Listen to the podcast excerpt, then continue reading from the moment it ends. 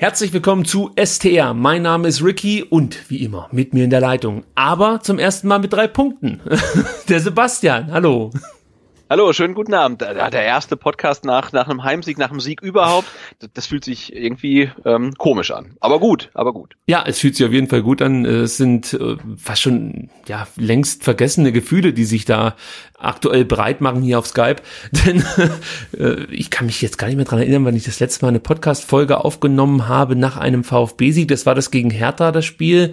Also es ist dann doch schon eine ganze, ganze Weile her. Aber umso mehr freue ich mich, dass wir beide uns jetzt hier zusammenfinden und endlich mal positiv über ein VfB-Spiel äh, schwadronieren können. Das gefällt mir ganz gut. Bevor wir dieses Thema angehen, muss ich aber noch eins loswerden. Sebastian war gestern zu Gast im großartigen Rasenfunk in der Schlusskonferenz. Die meisten von euch, die diesen Podcast hören, werden mit Sicherheit schon mal was von der Schlusskonferenz gehört haben und werden den großartigen Rasenfunk sehr wahrscheinlich auch abonniert haben. Sollte das nicht der Fall sein, dann ist das also eine absolute Empfehlung. Es gibt für jeden Fußballfan oder es gibt für Fußballfans nichts Besseres als den Rasenfunk. Ähm, ja, ich denke mal, Sebastian, das kann man so uneingeschränkt stehen lassen. Äh, absolut, als wenn man von einem Spieltag überhaupt gar nichts mitbekommt, hört man ähm, montags den Rasenfunk und ist dann ähm, bestens informiert, weil da halt ähm, äh, kompetente Leute über den Spieltag sprechen und Leute, die noch äh, viel, viel kompetenter sind als ich. Ähm, und Gastgeber Max ist sowieso, glaube ich, der Mensch in Deutschland, der am meisten über die Bundesliga überhaupt weiß. Das ist unfassbar. Ähm, und ja, der Rasenfunk ist ganz großartig. Und äh, dabei zu sein, ist wirklich eine große Ehre. Ähm, ja, es ist dann irgendwie ein bisschen kompliziert, weil über den VfB kann man ja so en passant drüber äh, schwadronieren und bei allen anderen 17 Mannschaften muss man sich dann äh, tatsächlich mal ein bisschen vorbereiten. Ähm, aber ich denke, es hat ganz gut funktioniert und es hat Spaß gemacht und hatte äh, mit dem äh, Marvin vom Eintracht Podcast natürlich auch ein sehr äh, wie sagt man, performanten Partner mhm. und äh, mit Max an der Seite kann dann gar nichts äh, schief gehen. Äh, ja, und es war ein, ein schöner Abend äh, gestern, hat auch relativ lang gedauert, aber äh, ja, war ein Riesenspaß und ich denke, das Ergebnis ist dann auch wirklich hörenswert. Absolut, ich kann es nur weiterempfehlen. Äh, auch das Segment, äh, das natürlich die meisten VfB-Fans am meisten interessieren wird, nämlich der Themenschwerpunkt VfB Stuttgart wurde von dir hervorragend abgearbeitet. Das hat mir sehr, sehr gut gefallen. Nicht zu emotional, da gibt's andere, die da manchmal über die Stränge schlagen. äh, das war, ja, es war genau der richtige, äh, es, es war genau die richtige Ansprechhaltung aus meiner Sicht. Also wer sich diese Folge des Rasenfunks noch nicht angehört hat, hört sie euch an. Großartig. Und der Marvin, ja, Sebastian hat es ja gerade eben schon gesagt, er ist einfach eine Legende in der Podcast-Szene, nicht nur da, mittlerweile eigentlich auch schon auf Twitter. Ist einfach ein toller Typ. Also da haben sich wirklich drei zusammengetan, denen man gerne fast drei Stunden beim Reden zuhört. Großes Kompliment von meiner Seite aus in euch, äh, an euch. Meine Güte, hier geht's schon los. ich habe Sebastian vor dieser Ausgabe darüber informiert, dass es mich jetzt denn doch erwischt hat. Irgendein Virus trage ich mit mir rum. Dementsprechend äh, bitte ich es nachzusehen, wenn es heute geistige Aussetzer meinerseits gibt. Ja, Gut. Ich versuche dich da, da, da zu unterstützen. Und nachdem wir jetzt meinen mein Audio-Room ähm, quasi abgearbeitet haben, sollen wir dann äh, gleich zu Anfang dann zu deinem äh, Video-Room kommen, denn du warst ja am Mittwoch? Mittwoch war das, oder? Ähm, Donnerstag? Ich glaube, es war Donnerstag. Am Donnerstag äh, im Mercedes-Benz-Museum äh, bei der Veranstaltung äh, VfB im Dialog, in der sich ähm, die VfB-Vorstände Thomas Hitzelsberger und Stefan Heim und Jochen Röttgermann den kritischen Fragen der Netzgemeinde und auch des Live-Publikums ähm, gestellt haben. Und ich glaube, die letzte Frage der Veranstaltung äh, oder eine der letzten Fragen der Veranstaltung kam von dir, kam von dir wirklich live. Also es war ja dein, dein großer Moment, oder? Das, das war mit einer einer der größten Momente in meinem Leben, muss ich dazu sagen. als, als dann auf einmal Kimsi, oder ich glaube Kimsi hieß sie, mit dem Mikrofon vor mir stand. Ja, ich muss kurz einleitend dazu sagen, dass diese VfB im Dialogveranstaltungen, die finde ich ja an sich gar nicht schlecht. Ja, also wenn man was kritisieren kann an den Veranstaltungen, ist es mit Sicherheit, dass das Wort Dialog vielleicht ein bisschen unglücklich gewählt wurde. Ähm, aber im Prinzip finde ich das gut, dass sich da Vorstände oder demnächst ja auch der Präsident stellen äh, und ja mit Fragen bombardieren lassen und ich kann versichern, wenn man da vor Ort ist, im Studio oder in dem Fall dann im Mercedes-Benz-Museum, die Fragen werden vorher, also zumindestens die Publikumsfragen werden vorher nicht aussortiert oder es wird nicht gesagt, ihr dürft nichts Böses fragen oder so. Äh, das Einzige, was gesagt wurde, bitte nicht unter der Gürtellinie, alles andere wurde mehr oder weniger durchgewunken. Äh, das finde ich, wie gesagt, nicht schlecht. Und dann kam es eben irgendwann mal dazu, dass ich auch noch eine Frage stellen durfte, obwohl es äh, zunächst gar nicht danach aussah, denn uns wurde erklärt, es geht los mit Fragen aus dem Netz, dann dürfen anwesende Fans im Mercedes-Benz-Museum Fragen stellen. Das waren dann ganze vier und dann geht's weiter mit Fragen aus dem Netz. Offensichtlich kam man dann zu der Überzeugung, vier Fragen aus dem Publikum sind vielleicht doch nicht so repräsentativ. Äh, da stoßen wir nochmal äh, vor und, und schicken die Kimsi mit dem Mikrofon durch die Reihen. Und dann habe ich mich gemeldet und habe gedacht, so jetzt frage ich einfach das, was mich wirklich interessiert. Also ich wollte jetzt auch niemanden provozieren. Ich denke mal, die Fragen, die ich da gestellt habe, waren jetzt auch nicht sonderlich provokant, aber das waren einfach die zwei wichtigsten Fragen, die mich an diesem Abend interessiert haben. Zum einen natürlich hat Markus Weinziel einen Vertrag für die zweite Liga, beziehungsweise gilt sein aktueller Vertrag für die zweite Liga. Und die zweite Frage war dann ähm, die Frage, ja, warum Michael Reschke Thomas Hitzelsberger nicht als Sportdirektor installiert hat, weil er eigentlich der ideale Sportdirektor hätte werden können für den VfB Stuttgart. Leider wurden beide Fragen nicht so richtig beantwortet, aber dann irgendwie doch. Oder wie war dein Eindruck? Also ich glaube, man konnte schon so ein bisschen herauslesen, dass Herr Weinziel nicht für die zweite Liga eingeplant wurde. Absolut, und, ja. ja. Äh, die Sportdirektorenposition da meine ich auch erkannt zu haben, dass es nicht an Hitzesberger gescheitert ist und auch nicht an anderen Vereinskameraden, sondern eher an den Mann äh, oder an dem Mann, der jetzt ja nicht mehr beim VfB Stuttgart aktiv ist. Genau, das ist ja so ein bisschen, ein bisschen Fährtenleserei, aber ich behaupte jetzt auch mal, dass Thomas Hitzelsberger und Michael Reschke nicht die allergrößten Buddies waren, also auch äh, in ihrer Philosophie, dass äh, Reschke halt am liebsten die U-Mannschaften komplett abschaffen würde, ähm, was ja gar nicht im Sinne von Thomas Hitzelsberger ist, wie er jetzt auch wieder bekräftigt hat. Äh, und ich glaube, die zwei ähm, hätten auch nicht konstruktiv zusammenarbeiten können. Insofern hat sich die, die Frage halt, während Michael Reschke noch da war, auch nicht gestellt. Ähm, jetzt hat halt Thomas Hitzelsberger seinen Job übernommen und muss sich jetzt halt seinerseits nach einem Sportdirektor umgucken. Ähm, und so wie es beim VfB im Dialog dann durchklang, scheint es ja auch so, als ob er da den Kandidaten Kreis schon relativ eng äh, konzentriert hätte ähm, und kurz davor ist, einen Kandidaten ähm, dann nach Stuttgart zu holen. Ja, das war auch mein Eindruck. Also es kann gut sein, dass wir da wirklich schon in den nächsten Wochen mehr wissen. Ja, bin ich mal gespannt, wer das dann letzten Endes sein wird. Ähm, vielleicht noch zwei, drei Sachen zu VfB im Dialog. Erstmal möchte ich mich bei den Leuten bedanken, die mich tatsächlich angesprochen haben bei VfB im Dialog. Das war erstmal merkwürdig, die dann gesagt haben, Mensch, wir hören den Podcast hier, STR, den du mit dem Sebastian machst. Und ähm, also vielen Dank für die Komplimente, die ich da erhalten habe. Natürlich dann auch der Sebastian hier mit erhalten hat. Und ähm, gleichzeitig möchte ich auch noch erwähnen, dass es nach der Veranstaltung ein ja gar nicht so kurzes Gespräch mit dem Kommunikationschef des VfB Stuttgart gab, was ich auch sehr löblich fand. Ja, müssen die Jungs nicht machen, aber er hat sich die Zeit genommen und hat äh, nicht nur mit mir, sondern auch mit dem Ron von der Nachspielzeit gesprochen. Außerdem war noch der Andreas Wenninger mit dabei. Also das war einfach mal schön, äh, sich da mit, mit Leuten aus dem Verein auszutauschen. Es waren konstruktive Gespräche, so habe ich das genannt. Und ähm, ja, man versteht manche Dinge dann vielleicht aus Sicht des Vereins etwas besser, wenn man sich direkt mit den Leuten auseinandersetzt. Und auf der anderen Seite äh, gibt es da aber immer noch, glaube ich, ein paar Hürden, die man wahrscheinlich gar nicht überwinden kann, um es auf den Punkt zu bringen. Ja, aber das wollte ich hier noch loswerden. Hauptsächlich das, dass der ein oder andere äh, auf mich zugekommen ist und ähm, ja nette Worte überreicht hat.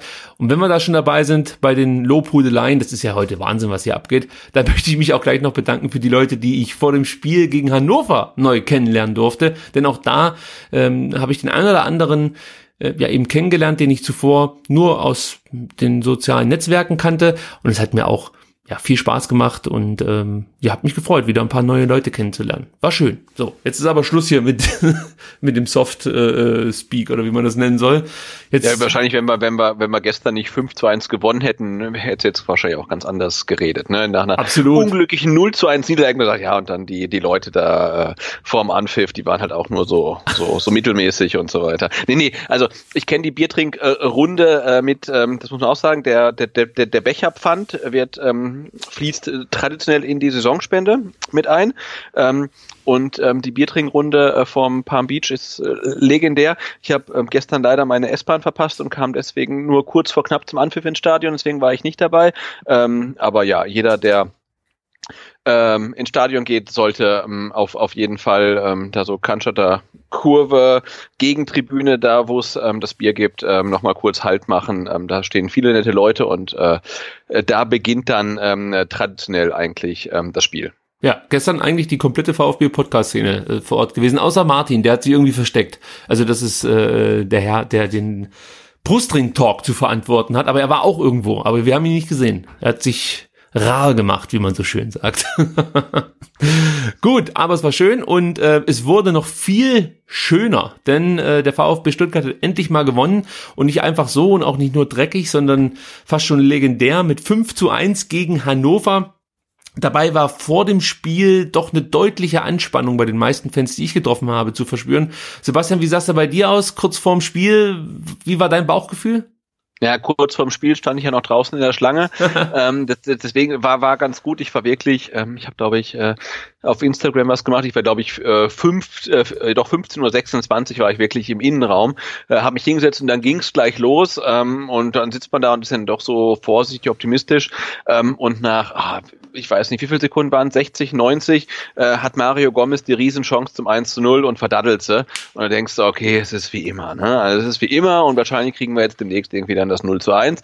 Ähm, und dann dauert aber wirklich nur ähm, zwei Minuten länger ähm, und dann steht da wieder Mario Gomez auf einmal an der 16-Meter-Linie völlig frei, äh, weil sein Gegenspieler, ich glaube es war Markus, heißt der Markus? Markus Sorg?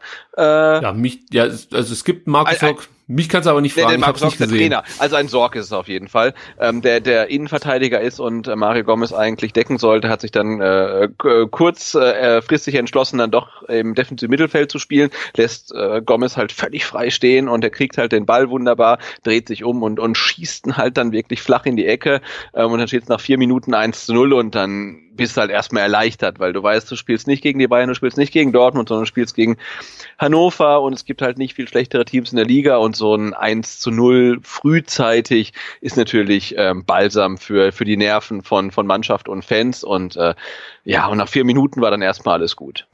Ja, ich war auch der Meinung, äh, dass es, dass es ja gefühlt Jetzt sage ich, dass es durch war, aber so meine ich es gar nicht, sondern ich hatte irgendwie das Gefühl, dass die Hannoveraner zu keinem Zeitpunkt wirklich auf dem Platz waren. Also ich hatte nie das Gefühl, dass die uns gefährlich werden könnten. Außer, ja, als das 3-1 fiel, da war das so eine Nummer, hoffentlich versaut's der VfB nicht. Aber auch da waren meine Gedanken nicht in die Richtung, dass Hannover jetzt nochmal auftritt, sondern ich hatte mehr die Sorge, dass unsere das jetzt nochmal irgendwie verdatteln.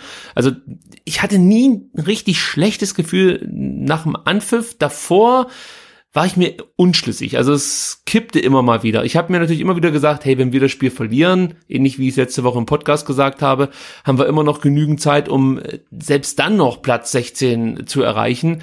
Äh, für Hannover geht's da um viel, viel mehr, aber nichtsdestotrotz haben wir natürlich klar, wenn wir das Spiel verlieren, dann könnte es natürlich innerhalb des Vereins, innerhalb der Mannschaft äh, ja, übel abgehen. Also das kann schon sein, dass es dann auch mit der Psyche irgendwas macht, wenn du so ein wichtiges Spiel verlierst. Da bin ich auch mal gespannt, wie Hannover oder die Spieler äh, von Hannover 96 diese Niederlage verkraften werden.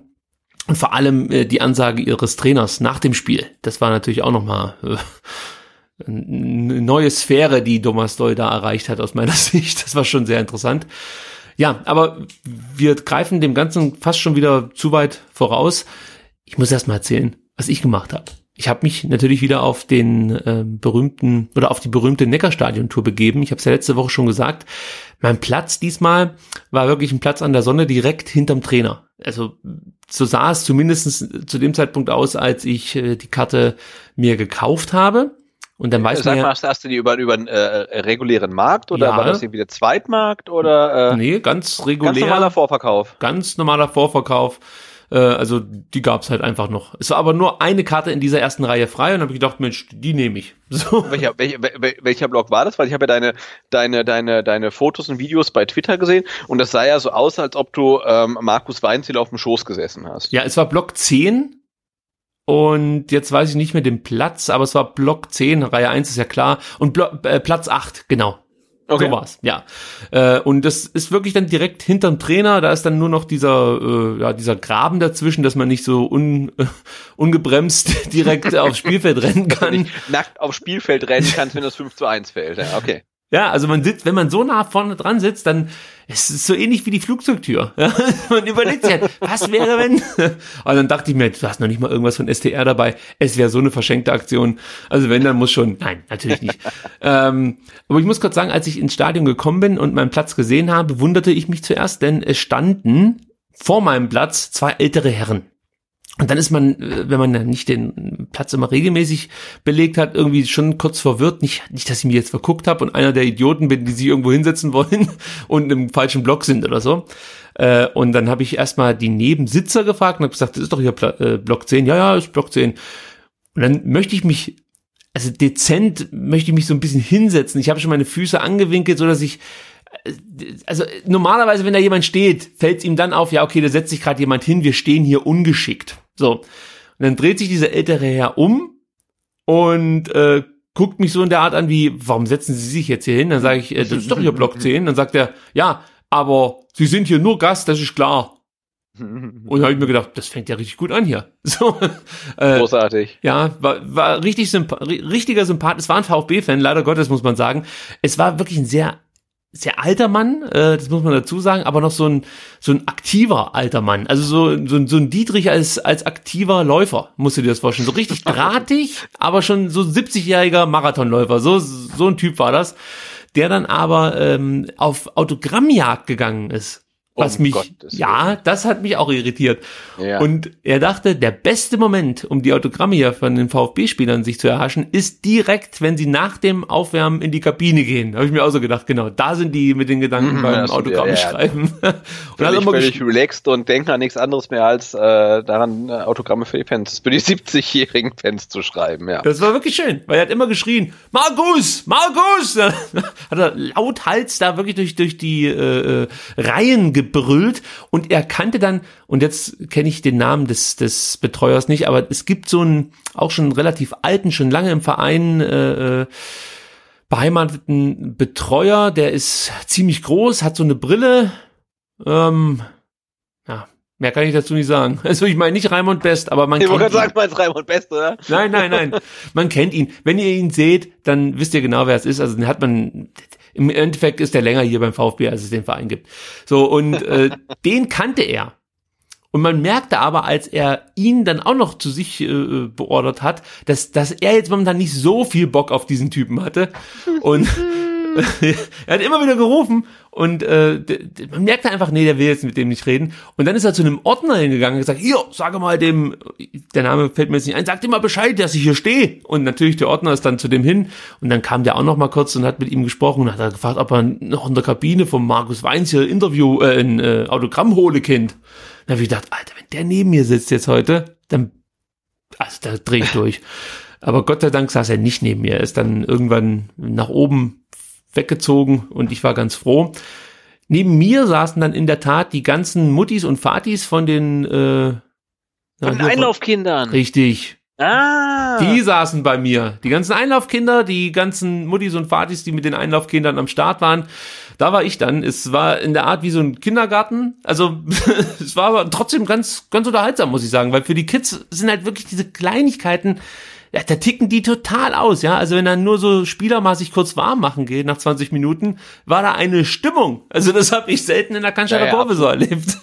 also man sieht es ja auch immer bei im, im, äh, im Januar bei Mercedes-Benz Junior Cup, da sind ja auch irgendwie sehr, sehr viele äh, äh, Kinder und Jugendliche und, äh, im Publikum und die fordern ja von allen und jeden ein Autogramm ein und die U19-Spieler, die freuen sich ja dann tatsächlich noch, wenn sie Autogramme schreiben können. Ja. Ähm, aber da fällt dann ist natürlich die Trendschärfe relativ gering, weil dann wird halt die, wirklich jeder nach dem Autogramm gefragt, ob es jetzt dann irgendwie ein U19-Spieler von vom VfB ist ähm, oder die äh, Freundin vom Busfahrer oder so. Das ist halt irgendwie ganz, ganz grandios. Also das finde ich schön. Ähm, äh, ja, aber der, der Platz ist dann ja super. Aber hast du dann überhaupt über die über die diese Überdachung von der Trainerkabine drüber gucken können? Also hat man da äh, naja. überhaupt einen Eindruck vom Spiel oder sieht man da gar nichts? Ja, also ich sag mal so. man sieht, wenn ein Tor fällt, Ja, also da hat man dann wieder freie Sicht und das, was äh, direkt im Mittelfeld passiert, das kann man sich auch sehr schön Weil du angucken. zwischen den Trainerbänken durchguckst, aber so äh, je, jeweils im Drittel in den jeweiligen Hälften ähm, siehst du nicht mehr. Nee, das ist eigentlich perfekt für alten englischen Fußball, so, wo es nur von Strafraum zu Strafraum geht. Dafür sind die Plätze perfekt. Nee, also wer wirklich was vom Spiel sehen möchte, der, der also kann diesen Platz einfach sich nicht kaufen. Das ist, da siehst du rein gar nichts. Ich kann dir ich kann dir zu keinem Tor irgendwas sagen, außer dass sie gefallen sind. Das habe ich gesehen, aber wie die gefallen sind, null Ahnung. Ich habe mal Schüsse. Das Beste war, Haraguchi hat in der zweiten Halbzeit doch aufs Tor geschossen. Ja, das war der erste Torschuss Ja. des Spiels von, von Hannover in der 60. oder so, ne? Irgendwie so. Dieser, dieser Halbvolley-Abnahme irgendwie so ein Meter übers Tor. Und von meinem Platz sah das so aus, als ob der irgendwie aus, aus 10 Metern abzieht. Aber ich glaube, es waren 25. Also, ja, also du, du, du siehst halt relativ schlecht, muss man sagen. Aber jetzt kommt's. Wer mal die Trainer hautnah bei der Arbeit äh, mitverfolgen möchte und natürlich auch Holger Laser, ja, der da auch sehr aktiv ist auf seinem kleinen Stuhl. Also der ist wirklich, der ist, der ist, der ist unheimlich angespannt. Das ist, das ist Wahnsinn. Also der war fast interessanter als Markus Weinz hier. Aber da komme ich gleich noch drauf zu sprechen. Und wenn ihr das Glück habt und Thomas Doll trainiert den Gastverein, also dann ist das ein Platz, den kann ich nur empfehlen.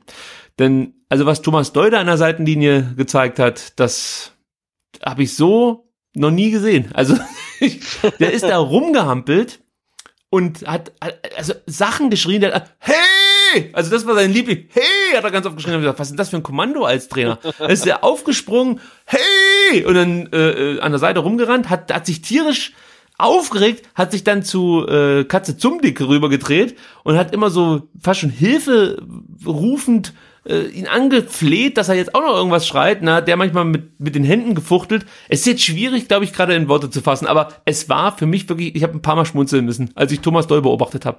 Nach dem 2-0 hat er sich einfach dann hingesetzt in, äh, auf seinen Trainersessel da, also auf den Recaro-Sitz, hat einen Block rausgenommen und ich glaube, der hat Schiffe versenken gespielt mit dem zum Blick. Der hat ni- die ganze so Zeit Doku gelöst oder so, ja. Irgendwas. Die saßen da, haben auf dem Zettel rumgekritzelt die ganze Zeit. Das Spiel lief so dahin. Das hat den überhaupt nicht mehr gejuckt dann zu dem Zeitpunkt. Dann ist er mal wieder aufgesprungen, hat wieder sein Hey rausgelassen, ist da eskaliert wegen irgendwas. Und auch, auch schön fand ich, vor dem 3-0 hat er irgend, ich weiß natürlich jetzt nicht, ob es der, der, äh, der Spieler war, der dann letzten Endes äh, den Fehler gemacht hat vor dem 13, aber hat irgendein Spieler die Aufgabe, Aufgabe gegeben, ein bisschen rauszurücken aus, aus dem Strafraum. Wahrscheinlich um äh, noch einen VfB-Spieler mit rauszuziehen oder irgendwie sowas. Und dann passiert das Tor und dann äh, hörst du später, wie, wie Doll schreit, und dann macht das Rindvieh das auch noch. So, das fand ich, also, und das hat, das heißt schon was, wenn du die Trainer hörst von meinem Platz aus. Also das ist dann doch noch so weit entfernt, dass man nicht jedes Wort versteht. Aber es war schon, es war schon, war schon was Besonderes, äh, Thomas Doll mal bei der, in Anführungsstrichen, Arbeit zuzuschauen. Jetzt mal Real Talk, äh, äh, Reihe 1, direkt in der Trainerbank. Was hast du gezahlt fürs Ticket? 33 Euro. Ja, okay. Und war das, das ist aber kein regulärer Preis, das war halt in dieser äh, ähm, Alles muss raus Kampagne vom VfB, um das Nee, Stadion das, voll zu bekommen. Das ist tatsächlich ein regulärer Preis, weil du eine Sichteinschränkung hast natürlich. Das ist halt das Problem oder das ist äh, letzten Endes der Grund, warum das okay. Ticket da immer relativ günstig Mhm. ist. Ja, du siehst halt wirklich nichts vom Spiel. Deswegen, also ich würde mich da niemals zwei Spiele in Folge oder so hinsetzen. Also das ist halt, das ist vollkommen für den Arsch. Wenn das Spiel 0-0 ausgegangen wäre, wäre das, ach, das wäre fürchterlich gewesen. Also äh, es, es Jo, war für, halt nichts verpasst, aber es ist also, ist es so, wenn Ja. du halt irgendwie äh, ähm, Milieustudien von und Einwechselspielern äh, und der Trainerbank irgendwie erleben willst, dann setzt dich dahin, aber wenn du was vom Spiel ähm, sehen möchtest, dann lieber nicht. Genau. Also, weil ich Okay. habe ich hab ein paar Informationen mitgebracht, die ich äh, vorher nicht hatte und ihr vielleicht auch nicht. Zum Beispiel fand ich es äh, interessant, wie Markus Weinz hier coacht. Ja, äh, das war ja auch ab und zu mal hier ein Kritikpunkt, dass das Weinz hier so emotionslos ist oder äh, wirkt zumindest zeitweise an der Seitenlinie. Und äh, das kann ich jetzt so ein bisschen besser verstehen. Also er ist sehr, sehr klar in seinen Anweisungen, macht das sehr ruhig, kommunik äh, kommuniziert viel mit Steven Zuber, ist mir aufgefallen. Also die beiden haben sich mehrfach ausgetauscht und Zuber hat das dann weitergegeben an ähm, ja, andere Mitspieler. Das fand ich also fast schon ein bisschen überraschend, dass Zuber das schon so ein wichtiger Fixpunkt ist für Markus Mhm. Weinz hier.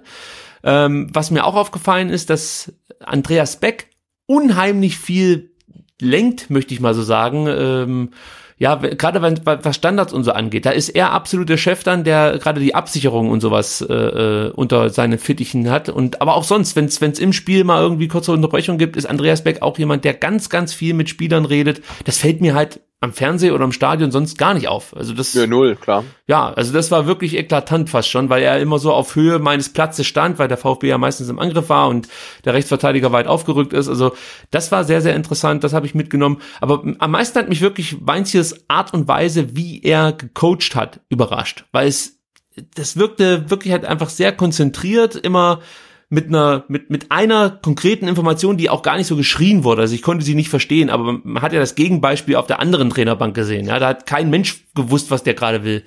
Und bei Weinz hattest du immer das Gefühl, der gibt dir eine konkrete Information. Der Zuber hat die bestätigt mit einem Finger nach oben oder mit einem fragenden Blick. Und dann gab es dann nochmal eine Erklärung und dann den Finger nach oben.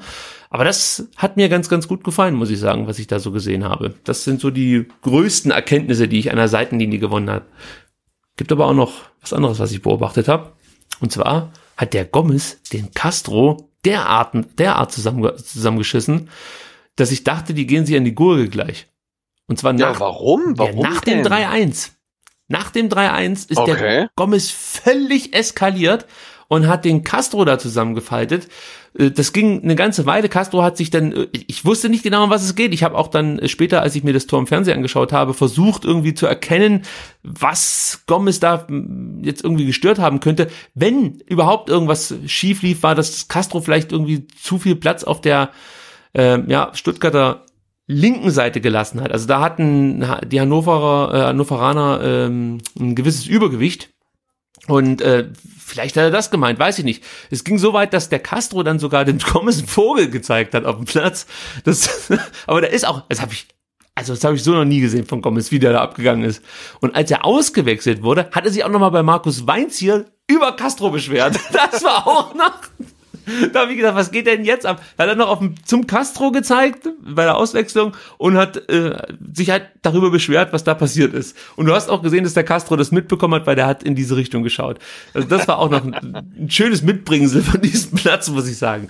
Ja. Auf jeden Fall war Mario Gomez gestern sehr, sehr engagiert. Also er hat ja dann am eigenen Strafraum verteidigt, ist äh, von ganz vorne nach ganz hinten mit zurückgekommen, ähm, hat dann da Leute noch irgendwie abgegrätscht. Also der war ähm, ja engagiert, wie, wie noch nie. Ähm, hin und wieder hat er dann bei versuchten Befreiungsschlägen den Ball nicht richtig getroffen. Also es war nicht immer perfekt, ähm, aber man hat gesehen, der, der hängt sich halt äh, richtig rein. Ne? Also insofern war seine Auswechslung dann denke ich auch ähm, auch akzeptabel und angemessen halt, ob jetzt dann unbedingt Gentner kommen muss und kein anderer Offensiver ist eine andere Frage. Ähm, aber der hat sich da gestern richtig reingehangen und ja auch zum ersten Mal getroffen. Ich glaube auch seit Mitte Dezember wieder was ja. Sechs Spiele, ja. Äh, mhm. äh, ein gutes Zeichen dann wirklich jetzt für den VfB. Wie, wie kam das bei dir an, als Weinz hier Gomez rausgenommen hat und dann eben Gentner gebracht hat? Also, äh, also für mich ja. und um mich rum und oh, wahrscheinlich teilen wir diese äh, Meinung mit 95 Prozent der VfB-Fans völliges Unverständnis, ne? Weil es war ja eine Phase, also der VfB geht mit 3 zu 0 in die Halbzeit. Hannover hat keine einzige Torchance. Dann beginnt die zweite Halbzeit und du merkst, okay, der VfB will das Ding irgendwie verwalten oder so.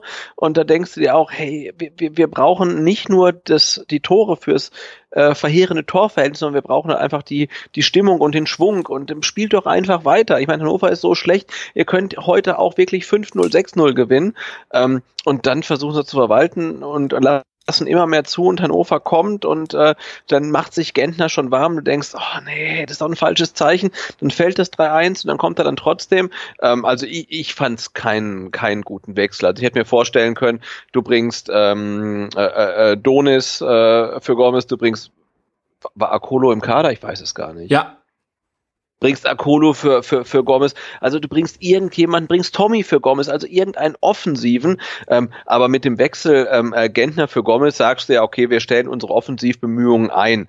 Ja, sie schießen dann noch zwei Tore, das, also im Endeffekt so postfaktisch ist dann irgendwie alles richtig, was, was äh, Weinz hier gemacht hat, aber es war ja schon so ein Zeichen an die Mannschaft, ähm, wie, wie auch schon gegen Bremen, hey, jetzt äh, wird verteidigt, ne? wir wollen kein Tor mehr schießen, wir wollen es irgendwie über die Zeit bringen. Äh, und um mich rum haben alle mit Unverständnis reagiert und mir ging längst nicht ähnlich, zumal sich dann Gentner halt auch wie schon gegen Bremen dann eigentlich mit Fehlpässen ins Spiel eingefügt hat. Ne? Er hat sich dann ja gefangen, hat dann auch wunderbar das 5 äh, zu 1 vorbereitet, keine Frage. Ähm, aber in meinen Augen war es ähm, auch in Anbetracht des Ergebnisses, war es ein falscher oder war es kein ein guter Wechsel und war es ein falsches Signal an die Mannschaft.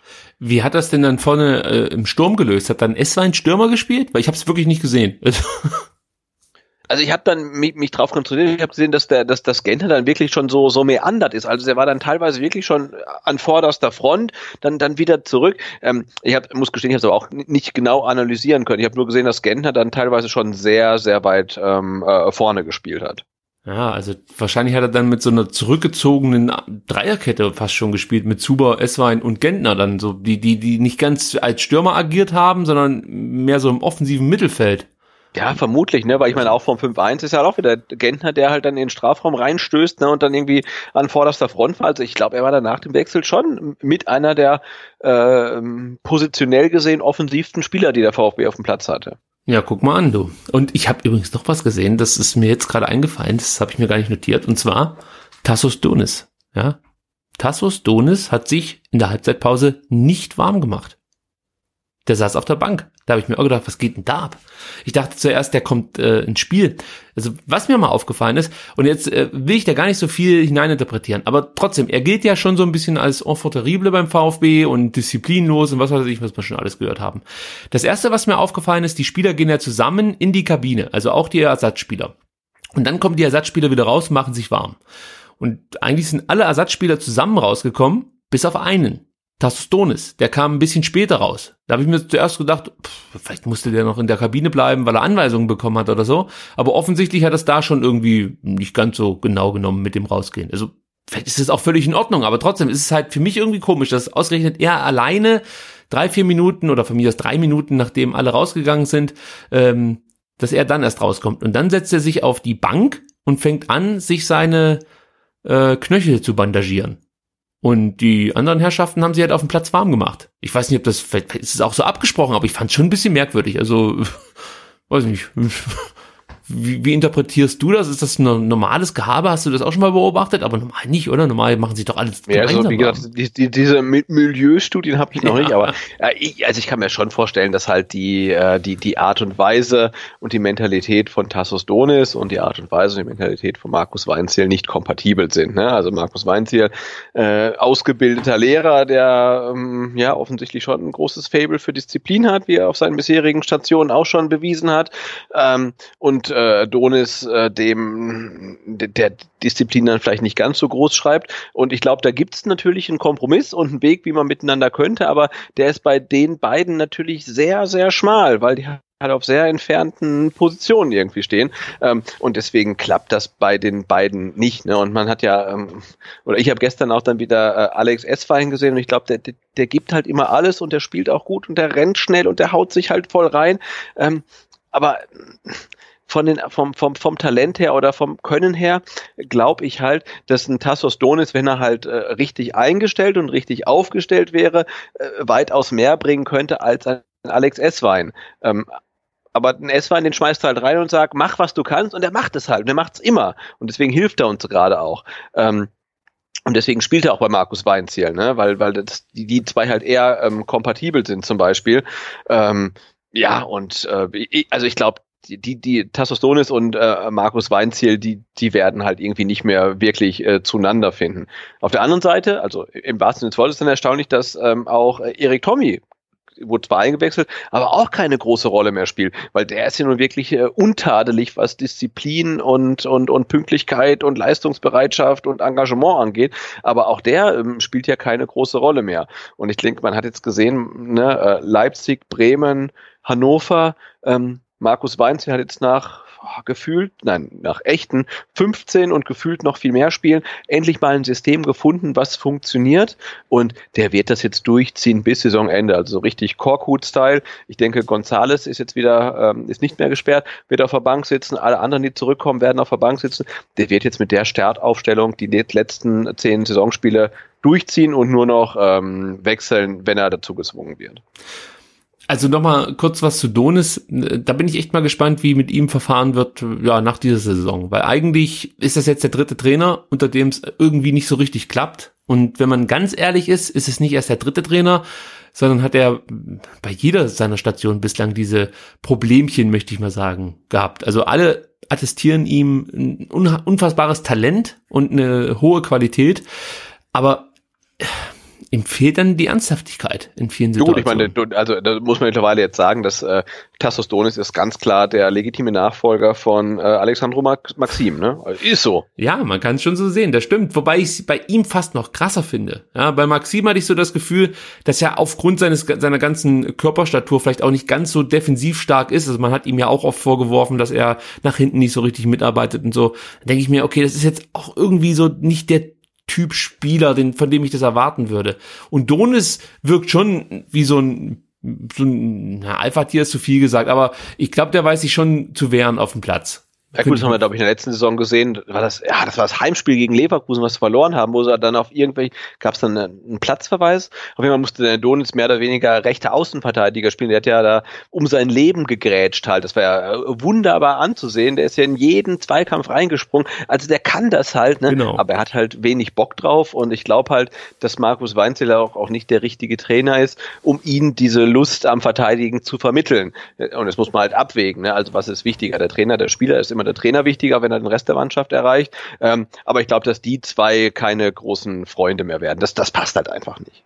So abschließend zu meiner Neckarstadion-Tour habe ich jetzt noch zwei schöne Geschichten. Zum einen konnte ich beobachten, ja, die Wiedervereinigung zwischen Benjamin Pavard und Takuma Asano. Die war. Oh, das habe ich auch gesehen. Das war so, ah, gleich nach zehn Minuten oder so. Ja, ne? wo sie sich wo, wo, am Mittelkreis. Wo Pavard irgendwie auf einmal dann gegen Asano irgendwie, äh, ja, in einer ich glaube, VfB hatte den Ballbesitz und die zwei haben sich dann irgendwie gegenseitig da irgendwie zugestellt und er hat dann halt wirklich äh, in, in Schwitzkast genommen. Äh, genau. Herrlich, ja. Das war schön. Das, das hat mein Herz erwärmt und hat mich natürlich Absolut. so ein bisschen an die guten alten Zeiten äh, erinnert, die wir in der zweiten Liga mit den beiden hatten. Also das war wirklich schön. Und das zweite, was ich äh, äh wirklich toll fand, war der von dir schon angesprochene Alex Esswein, der äh, gerade den Kids, die da bei mir dann mit rumstanden, ähm, einen großen Wunsch erfüllt hat, nämlich ihnen das Trikot äh, geschenkt hat. Also das, das habe ich auch noch nicht erlebt, wie die Kinder da abgehen. Logisch, ist, ist ja ganz nachvollziehbar. Aber ich meine jetzt für mich persönlich wäre das jetzt nicht der größte äh, Triumph, irgendein verschwitztes Trikot von einem Fußballspieler zu fangen. Ich weiß, dass es für viele was ganz, ganz Besonderes ist. Für mich halt leider Gottes jetzt nicht. Ich kann ja nichts dafür, ist halt für mich nicht so. Aber wie die Kids sich gefreut haben, als er das Trikot ihnen zugeworfen hat oder der, der eine Junge, der es dann gefangen hat, das war wunderschön und in diesem Zuge muss ich auch noch äh, Steven Zuber nennen, der sein Trikot auch einem Fan geschenkt hat. Und da waren ja so viele Kiddies bei mir, dass, dass er gesagt hat, bleibt kurz noch da. Und er kam dann mit einem frischen Trikot noch aus der Kabine raus, oh, um noch ein Kind cool. äh, ein Trikot zu schenken. Ja, das fand ich auch ziemlich geil. Ähm, in diesem Zuge muss man aber auch erwähnen, äh, Sebastian, ich weiß nicht, ob dir das schon aufgefallen ist. In, in den letzten Jahren nimmt ja so eine Unsitte zu, möchte ich fast schon sagen, dass erwachsene Männer sich mit Plakaten hinstellen, um die Trikots diverser Spieler abzustauben. Ich habe das bei dir auf Twitter gesehen, das ist für mich irgendwie so eine völlige Parallelwelt, weil ich, ich bin halt echt nicht so der Autogrammtyp, ich bin auch nicht der Selfie-Typ, weil ich denke immer, was hab ich davon? Also mir, mir, mir persönlich gibt es nichts. Also die Leute, die es machen und irgendwie sich stundenlang sich irgendwo anstellen, um dann ähm, mit, mit irgendwem Berühmten von sich ein Foto zu machen oder sich ein Autogramm zu holen, wunderbar, also den sei das unbenommen, ähm, aber ich, ich, ich verstehe das halt überhaupt nicht. Und wenn sich dann halt, wie du es geschrieben hast, dann so mehr oder weniger professionelle Autogrammjäger oder Trikotjäger genau. dann dahinstellen mit wechselnden Plakaten und wechselnden Botschaften, das ist halt irgendwie, da, also, da, da fehlt mir halt der, der, der, der, der Zugang komplett das war völlig absurd. Da stand, um das jetzt auch nochmal allen äh, hier mitzuteilen, die mich auf Twitter nicht verfolgen, Ed Ricky Palm an dieser Stelle. Ähm, und Ed Butze, so, jetzt haben wir aber alle hier genannt. Das ist der Sebastian, muss man dazu sagen. Ed Vertikalpass und Ed VfBSTR. So. ähm, es war dann so, dass eben ja die, die Spieler durch den Spielertunnel ja in die Kabine gehen und die, es, neben mir standen drei, vier Kinder mit so einem selbstgemalten Plakat, was ich völlig, okay, es sind Kinder, natürlich, super, finde ich niedlich, ja, wenn sie sich da hinstellen mit ihren selbstgemalten Plakaten und äh, einfach versuchen da von ihren großen Idolen, wenn es nicht ein Trikot ist, vielleicht nur eine Unterschrift zu bekommen. Bei Kids verstehe ich es vollkommen. Und dann, ja, steht da dieser Bär.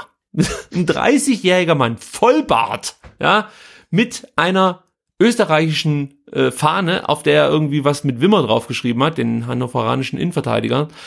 Da habe ich gedacht, ja, äh, scheint ein Hannover-Fan zu sein. Ähm, und ja, dann sind die Hannoveraner drinnen gewesen. Und auf einmal holt er die griechische Flagge raus. da steht da Donis irgendwas drauf. Dann dachte ich mir schon, ja, okay, vielleicht hat er griechische Vorfahren oder so. was weiß ich, was da abgeht. So, dann ist Donis drin, auf einmal holt er ein Pavard-Plakat raus. Dann dreht er das Pavard-Plakat um, da steht was von Zuba drauf. Und dann hat er noch irgendjemanden, hat von noch irgendjemanden ein Plakat dabei gehabt. Der hat alles Mögliche da parat gehabt, was er in die Luft gestreckt hat. Und ich kann es nicht nachvollziehen. Und ich appelliere an jeden erwachsenen Mann, bitte stellt euch nicht mit irgendwelchen Plakaten ins Stadion. Es sieht so albern aus. Wenn ein erwachsener Mann mit einem Plakat steht, Joshua Kimmich, bitte schenk mir dein Trikot. Das finde ich, also auf eine Art und Weise abstoßen, das kann man sich gar nicht vorstellen. Und da hautnah neben mir das Ganze miterleben zu müssen, dass es wahrscheinlich noch nicht mal um Fanliebe geht, sondern wirklich nur um, um einen Reibach zu machen, ja, um den, um das Trikot zu bekommen. Wahrscheinlich ist da noch ein Fotograf dabei, der genau den Moment abpasst, um dann ein Beweisfoto auf Ebay mit hinzustellen. Ey, das finde ich, ich muss wirklich sagen, es ist ekelerregend. Ich finde es einfach nur ekelerregend. Ja, das, das ist, ist armselig irgendwie, Ja. klar. Kannst du dich an das, Hashtag, Ha- Hashtag Matchworn ist dann wahrscheinlich das äh, Trikot Genau. bei, bei eBay und geht dann dafür, oh, ich habe keine Ahnung, 150, 200 Euro raus. wenn's reicht. Ähm, ja, aber das ist, ja, Und ich, ich weiß nicht, ob du dich äh, erinnern kannst oder ob du das gesehen hast. Es gab eine Szene in irgendeinem Bayern-Spiel, da hat, äh, ich meine, Kimmich einem Jungen sein Trikot zugeworfen und so ein so ein ähm, ja ein erwachsener Mann hat das Trikot dann noch äh, dem Jungen wirklich vor der Nase weggeschnappt.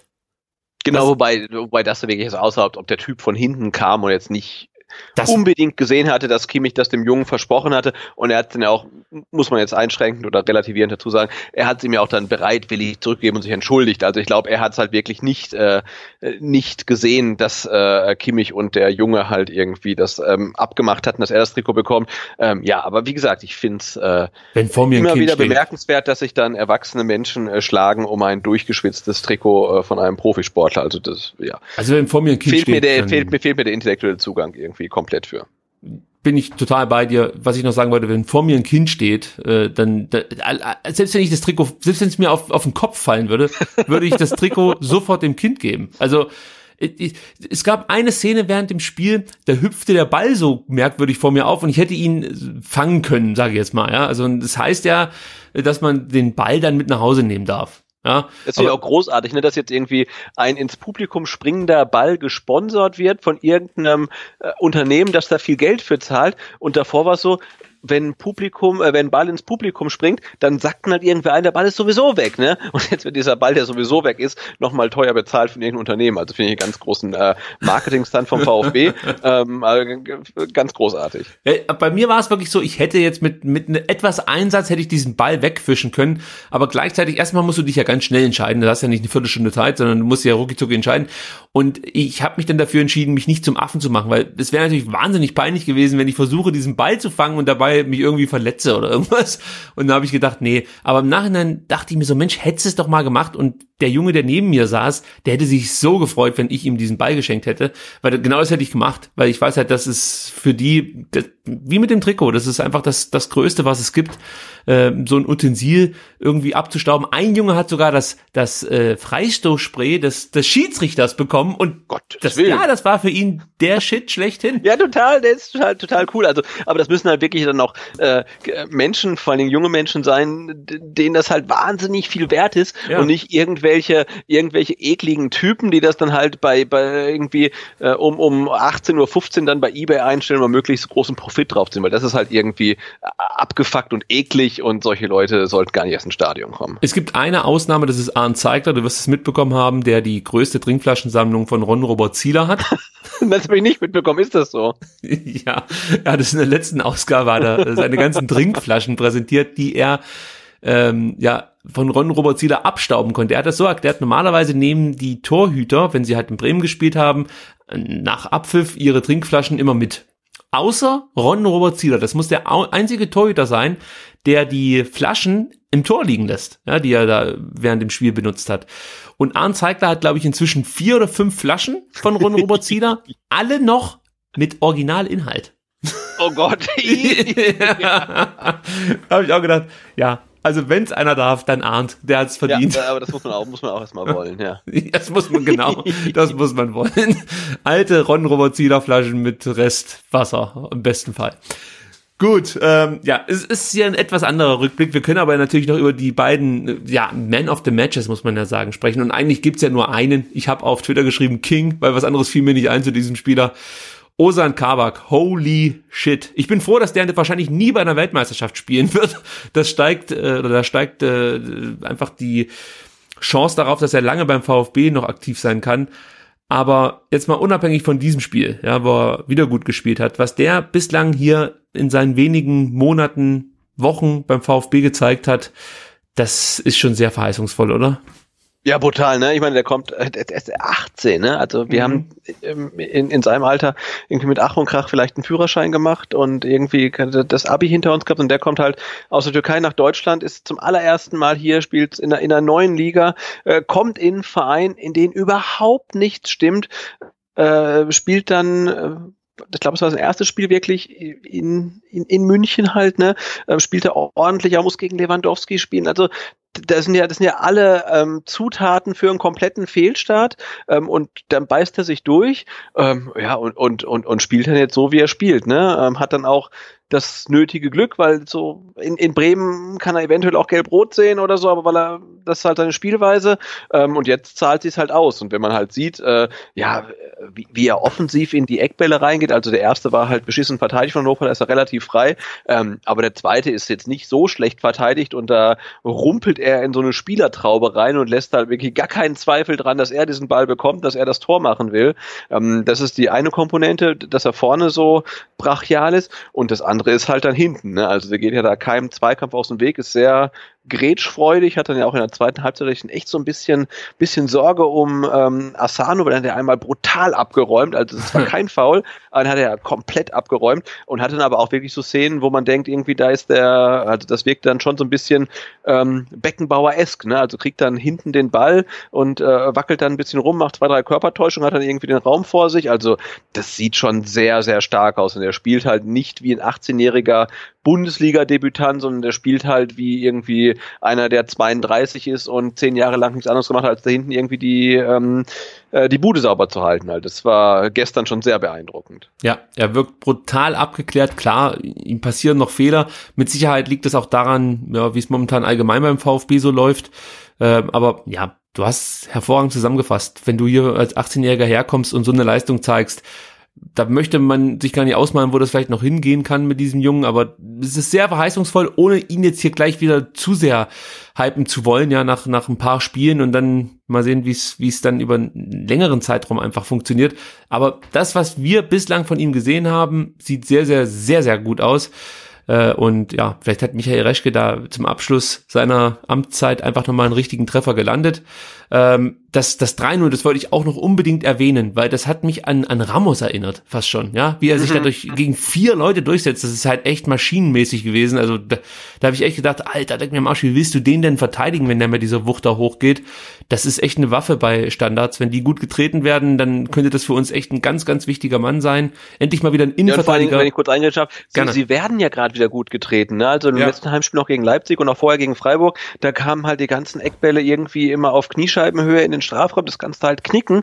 Und jetzt äh, hat Castro, äh, ja, das, das muss man wirklich sagen, also so beschissen, wie er in der Hinrunde gespielt hat und so schlecht, wie er war und so wie er in Schutt und Asche geredet worden ist, so gut spielt er jetzt halt auch auf der 6 neben Askasiba und ähm, er zeigt Einsatz, er, er, er hat Übersicht, also er, er spielt jetzt ja eigentlich das, was was man von ihm erwartet hat, als er zum VfB gekommen ist. Und genau. er spielt nicht nur gut auf der Doppelsechs, sondern er tritt halt auch wirklich gute Eckbälle. Ne? Ich meine, wir haben zwei Tore nach Eckbällen ge gemacht gestern. Ähm, eigentlich drei, weil auch das ähm, 4-1 mhm. von Zuba, da kommt auch eine Ecke von Castro und wieder ist Kabak am Ball. Diesmal köpft er halt irgendwie nicht nach vorne, sondern kommt halt gerade dran, köpft nach hinten. Zuba schießt, er wird abgefällt, ist dann trotzdem drin. Also end, end, endlich macht der VfB auch mal so ein Kacktor. Ähm, aber auch da war wieder Castro Kabak ähm, das, ähm, der Weg zum Erfolg. Und ähm, das gibt einem ja echt Hoffnung, dass das jetzt äh, wieder funktioniert. Äh, ja, das war äh, gestern gut. Nee, und wie gesagt, bei den Ecken halt, wenn der da vorne drin steht und die Ecken werden gut getreten, ähm, dann ist das auf jeden Fall ähm, eine Waffe, klar. Äh, was man vielleicht noch ganz kurz zu Kabak sagen muss, bei dem 3-1, das Jonatas gemacht hat, da hat man wieder gesehen, was, an was er noch so ein bisschen arbeiten muss. Und das ist dann auch wieder ein bisschen merkwürdig, dass er da in der Kopfballverteidigung sich etwas ungeschickt anstellt, möchte ich mal so sagen. Ich meine, Jonathas ist jetzt auch nicht irgendwie der, der, der letzte Pfeifenstürmer, der hat ja eine gewisse Qualität dann doch auch und vor allen Dingen eine Körperpräsenz, die er da einsetzen kann. Ähm, aber dieses 3-1, da habe ich mir auch so gedacht, oh, okay, da hast du jetzt schon gemerkt, dass er noch ein bisschen was zu lernen hat, aber ist ja ganz normal. Also das ja, genau, das ist ja auch so, so eine klassische Situation, wo dann Kabak gegen Mittelstürmer so die, die, die letzte Station ist, der es noch verteidigen könnte, aber das ist natürlich auch schwierig. Er steht, der, der andere kommt von hinten, äh, der muss halt vorher eigentlich das Ding schon verteidigt werden und er ist dann halt die ärmste Sau. Klar, also kriegt er vielleicht auch noch irgendwann hin, aber das war natürlich auch nicht ganz dankbar, das dann irgendwie noch verhindern zu können. Die große Frage, die man jetzt mit Sicherheit anführen muss hier, hätten wir, hätten wir jetzt lieber vielleicht mal vier, fünf Spiele 1 zu 0 gewinnen sollen, als dieses eine 5 zu 1? Oder äh, ja, die Frage ist eigentlich, was glaubst du, was, was kann dieser Sieg jetzt mit der Mannschaft machen? Vor allem jetzt mit Hinblick auf die nächsten drei brutal schweren Spiele. Genau, also wir haben ja wieder, ich hatte, ich hatte ja wieder auf, auf, auf Instagram gefragt, äh, äh, und da kamen wieder wahnsinnig viele Fragen. Ähm, und da war ein zum Beispiel auch, wie geht es weiter? Ist der Knoten geplatzt? Und ich hatte mich gestern im Stadion auch gefragt, ach, wäre es nicht besser gewesen? Wir hätten gestern irgendwie äh, in der 89. Minute das 1-0 geschossen, hätten ganz knapp äh, gewonnen, dass halt gar keine Euphorie entsteht. Ähm, aber zum einen ist es so, wir brauchen nicht nur die drei Punkte brutal, sondern wir brauchen auch ähm, die plus vier Tore von gestern, weil Torverhältnis ist so schlecht und es könnte noch irgendwie einen Ausschlag geben. Deswegen brauchen wir wirklich jedes Tor und deswegen ist das 5 zu 1 ähm, wichtig. Äh, und ich glaube auch nicht, dass beim VfB jetzt falsche Euphorie entsteht. Auch wenn Christian Gentner gestern wieder gesagt hat, mit so einer Leistung können wir auch in Dortmund was holen. Ähm, kann man sich, glaube ich, schenken, solche Aussagen. Äh, aber vor allen Dingen Markus Weinziel wird wissen, was jetzt auf ihn zukommt, weil jetzt kommt genau das Auftaktprogramm, was er in der Hinrunde zum Amtsantritt hatte. Und wir erinnern uns, äh, wir hatten Dortmund 0 zu 4, wir hatten ähm, Hoffenheim 0 zu 4 und wir hatten Frankfurt 0 zu 3. Und ich glaube, diese drei Spiele, die wird Markus Weinziel noch in ganz, ganz schlechter Erinnerung haben. Und der wird jetzt wirklich dafür sorgen, ähm, dass die Mannschaft das auch in schlechter Erinnerung hat und äh, alles versuchen, dass es nicht nochmal so verheerend wird. Und insofern denke ich nicht, dass das 5 zu 1 äh, äh, ja eine falsche Euphorie entfacht hat und ähm, glaube auch, dass Trainer, Mannschaft und alle genau wissen, was jetzt ansteht ähm, und ähm, dass man da genauso konzentriert weitermachen muss. Das hoffe ich auch, weil wenn man ganz ehrlich ist und vielleicht auch ein bisschen gemein, kann man sagen, dass fünf, äh, vier der fünf Tore, die wir gestern geschossen haben, auch deswegen gefallen sind, weil wir gegen einen unglaublich schwachen Gegner gespielt haben. Also wenn du das 1-0 siehst, das, das ist einfach in der Bundesliga normal nicht möglich, dass du so frei vorm Tor auftauchst. Das 2-0 ähnlich, ja, Kabak, der komplett ungedeckt ein, einnicken kann. Das 3-0 war gut, das lassen wir so stehen. Das 4-1 war dann auch wieder so eine Nummer, äh, wo man sich fragt, was der, was der, äh, wie heißt der, Müller, ähm, da einfach ja, ja klar, Ball. klar, der klärt ihn halt schlecht, ne? Ja. Aber trotzdem eine Ecke, Ecke rein und irgendwie man kommt an Ball und dann äh, kommt der Ball zurück auf, auf 16 Meter und dann schießt jemand. Also das geht auch gegen Dortmund, äh, Hoffenheim und Frankfurt, ne? Und gute Standards und vorne kopfballstarke Präsenz ist auf jeden Fall schon mal schon mal eine Maßnahme. Allein, dass der jetzt zweimal getroffen hat, der Kabak, sorgt schon dafür, dass äh, wenn es einen Standard gibt für uns gegen Dortmund, dass er ganz anders äh, verteidigt wird. Ja, also dass, dass, dass die dass die Dortmunder Gegenspieler da viel fokussierter drauf sind, was macht Kabak jetzt? Und das könnte natürlich dann wieder für andere Spieler Räume schaffen. Also das ist äh, auf jeden Fall wieder eine neue Option, die wir bekommen haben. Dazu das, was du auch schon angesprochen hast, ähm, ja einfach, dass Castro gute Standards inzwischen schießt, dass er sich ja gerade in der Rückrunde auch von Spiel zu Spiel gesteigert hat. Ich erinnere da an das erste Spiel als Rechtsverteidiger gegen Mainz. Das war auch schon keine Vollkatastrophe. Und dann wurde es eigentlich mehr und ja, von Spiel zu Spiel besser. Da hat er ja, glaube ich, ein paar Mal wieder nicht gespielt, aber dann gegen Leipzig schon ganz okay, gegen Bremen dann ganz gut und jetzt auch gegen Hannover wieder eine sehr gute Partie gemacht. Da hoffe ich auch drauf, dass er zumindestens die Leistung konservieren kann, ein Stück weit. Und ähm, ja, also ich kann es halt momentan wirklich ganz schwer einschätzen, was mit den Dortmundern los ist. Ja, das ist das Problem, was ich aktuell habe, weil die mich fast so sehr überraschen wie der VfB gestern. Ähm, ja, einfach aber eher negativ. ich kann mir fast nicht vorstellen, dass die sich zu Hause vom Tabellen 16. einen einschenken lassen.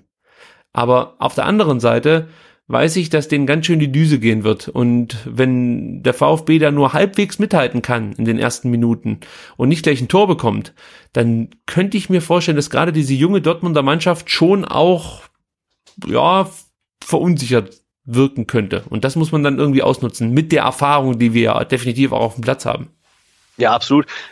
Ob es jetzt in Dortmund reicht, weiß ich nicht. Du, du, musst halt, auf jeden Fall darfst du dort nicht untergehen, du musst halt einen guten Eindruck hinterlassen. Und klar ist, du darfst halt aus den nächsten drei Spielen nicht null Punkte holen. Du musst zumindestens, wenn es nur einer ist, ne, äh, gegen Hoffenheim zu Hause ein Unentschieden rausholen. Oder ich denke, in Frankfurt könnte auch was drin sein. Also selbst der Marvin hat es gestern gesagt, ne? Mhm. Ähm, du darfst halt aus den nächsten drei Spielen nicht null Punkte holen. Das ist, äh, das, das, das ist das A und O. Äh, mir wird persönlich sogar einer reichen halt, ne? Aber nicht wieder wie in der Hinrunde null Punkte und null zu elf Tore. Also komm da irgendwie gut aus der Geschichte raus, mit einem Punkt, mit zwei Punkten, mit einem vernünftigen Torverhältnis und dann hast du Nürnberg und gehst halt nicht dann völlig desolat in die Partie, sondern hast dann irgendwie so noch ein bisschen Schwung und, und äh, schlägst dann Nürnberg und äh, ja, und da müssen wir halt gucken, was, was Augsburg macht, was Schalke macht, äh, ähm, ob es dann vielleicht wirklich nur auf die 15 hochgehen kann. Also ich glaube, das Dortmund-Spiel ist jetzt ganz wichtig. Wie du richtig sagst, wenn wir da nicht untergehen, wenn wir mithalten können, vielleicht selbst wenn es so läuft wie gegen Leipzig, ja, dass man dann zwar 3-1 verliert, aber insgesamt kann man sich das Ganze mehr oder weniger noch so ein bisschen schönreden, ähm, dann kann man da weiterhin in Anführungsstrichen die Welle weiterreiten. Ja, also ich bin weit davon entfernt, jetzt in völliger Euphorie auszubrechen, nur weil der VfB einmal den Tabellen 17. besiegt hat.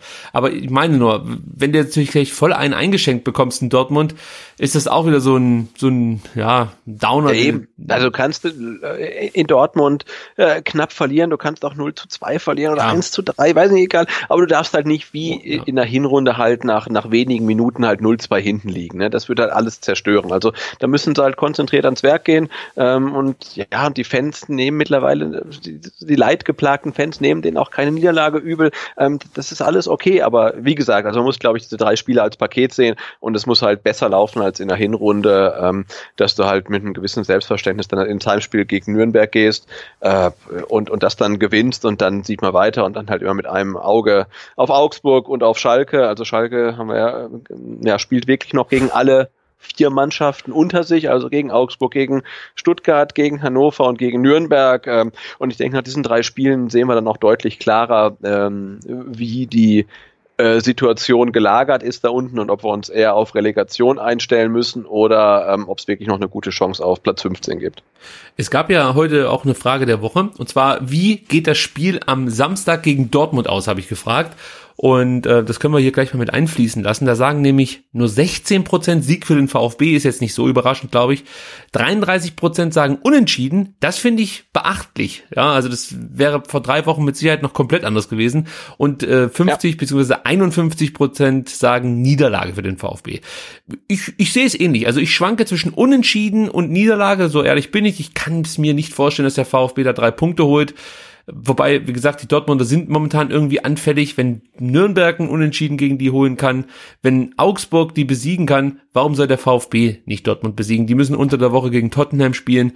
Also, äh, warum soll es nicht möglich sein, ist die Frage, ja. Es wird mit Sicherheit enorm schwer und es wäre eine mega Überraschung, aber warum nicht? Also, ich hoffe jetzt einfach mal, dass wir nicht gänzlich untergehen, so wie du es gesagt hast, dass wir vielleicht einen Punkt holen und äh, wenn es mega geil läuft, sogar zwei, äh, sogar drei, so ist es richtig. Ich glaube, die Zwei-Punkte-Regel ist dann doch schon dabei, ja. Also, und ich nehme dann lieber die drei. Aber für mich das fast schon wichtigere Spiel ist das gegen Hoffenheim. Also, da habe ich ja auch immer gesagt, wenn wir dann Unschieden holen, bin ich zufrieden. Aber ich sag dir, ich, ich will das Spiel gewinnen, weil ich der Meinung bin, dass Hoffenheim eigentlich ähm, ja ziemlich am Stock geht, wenn man ganz ehrlich ist. Man sieht es ja auch jetzt gegen Frankfurt, die müssen da schon mit der halben U23 antreten, damit sie überhaupt noch genügend Spieler in, in den Kader bekommen.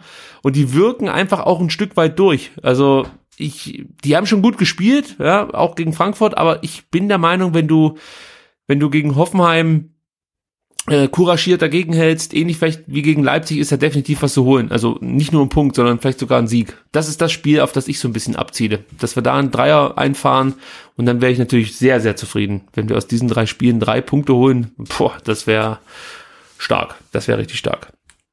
Ja, absolut. Ich meine, man, man hat jetzt auch Hannover mal wirklich äh, leibhaftig gesehen und, und auch Nürnberg und da, da fehlt einem ja der Glaube, dass die so äh, wie, Nür wie, wie, wie Düsseldorf äh, gegen Ende der Hinrunde dann mal irgendwie drei Siege in Folge holen.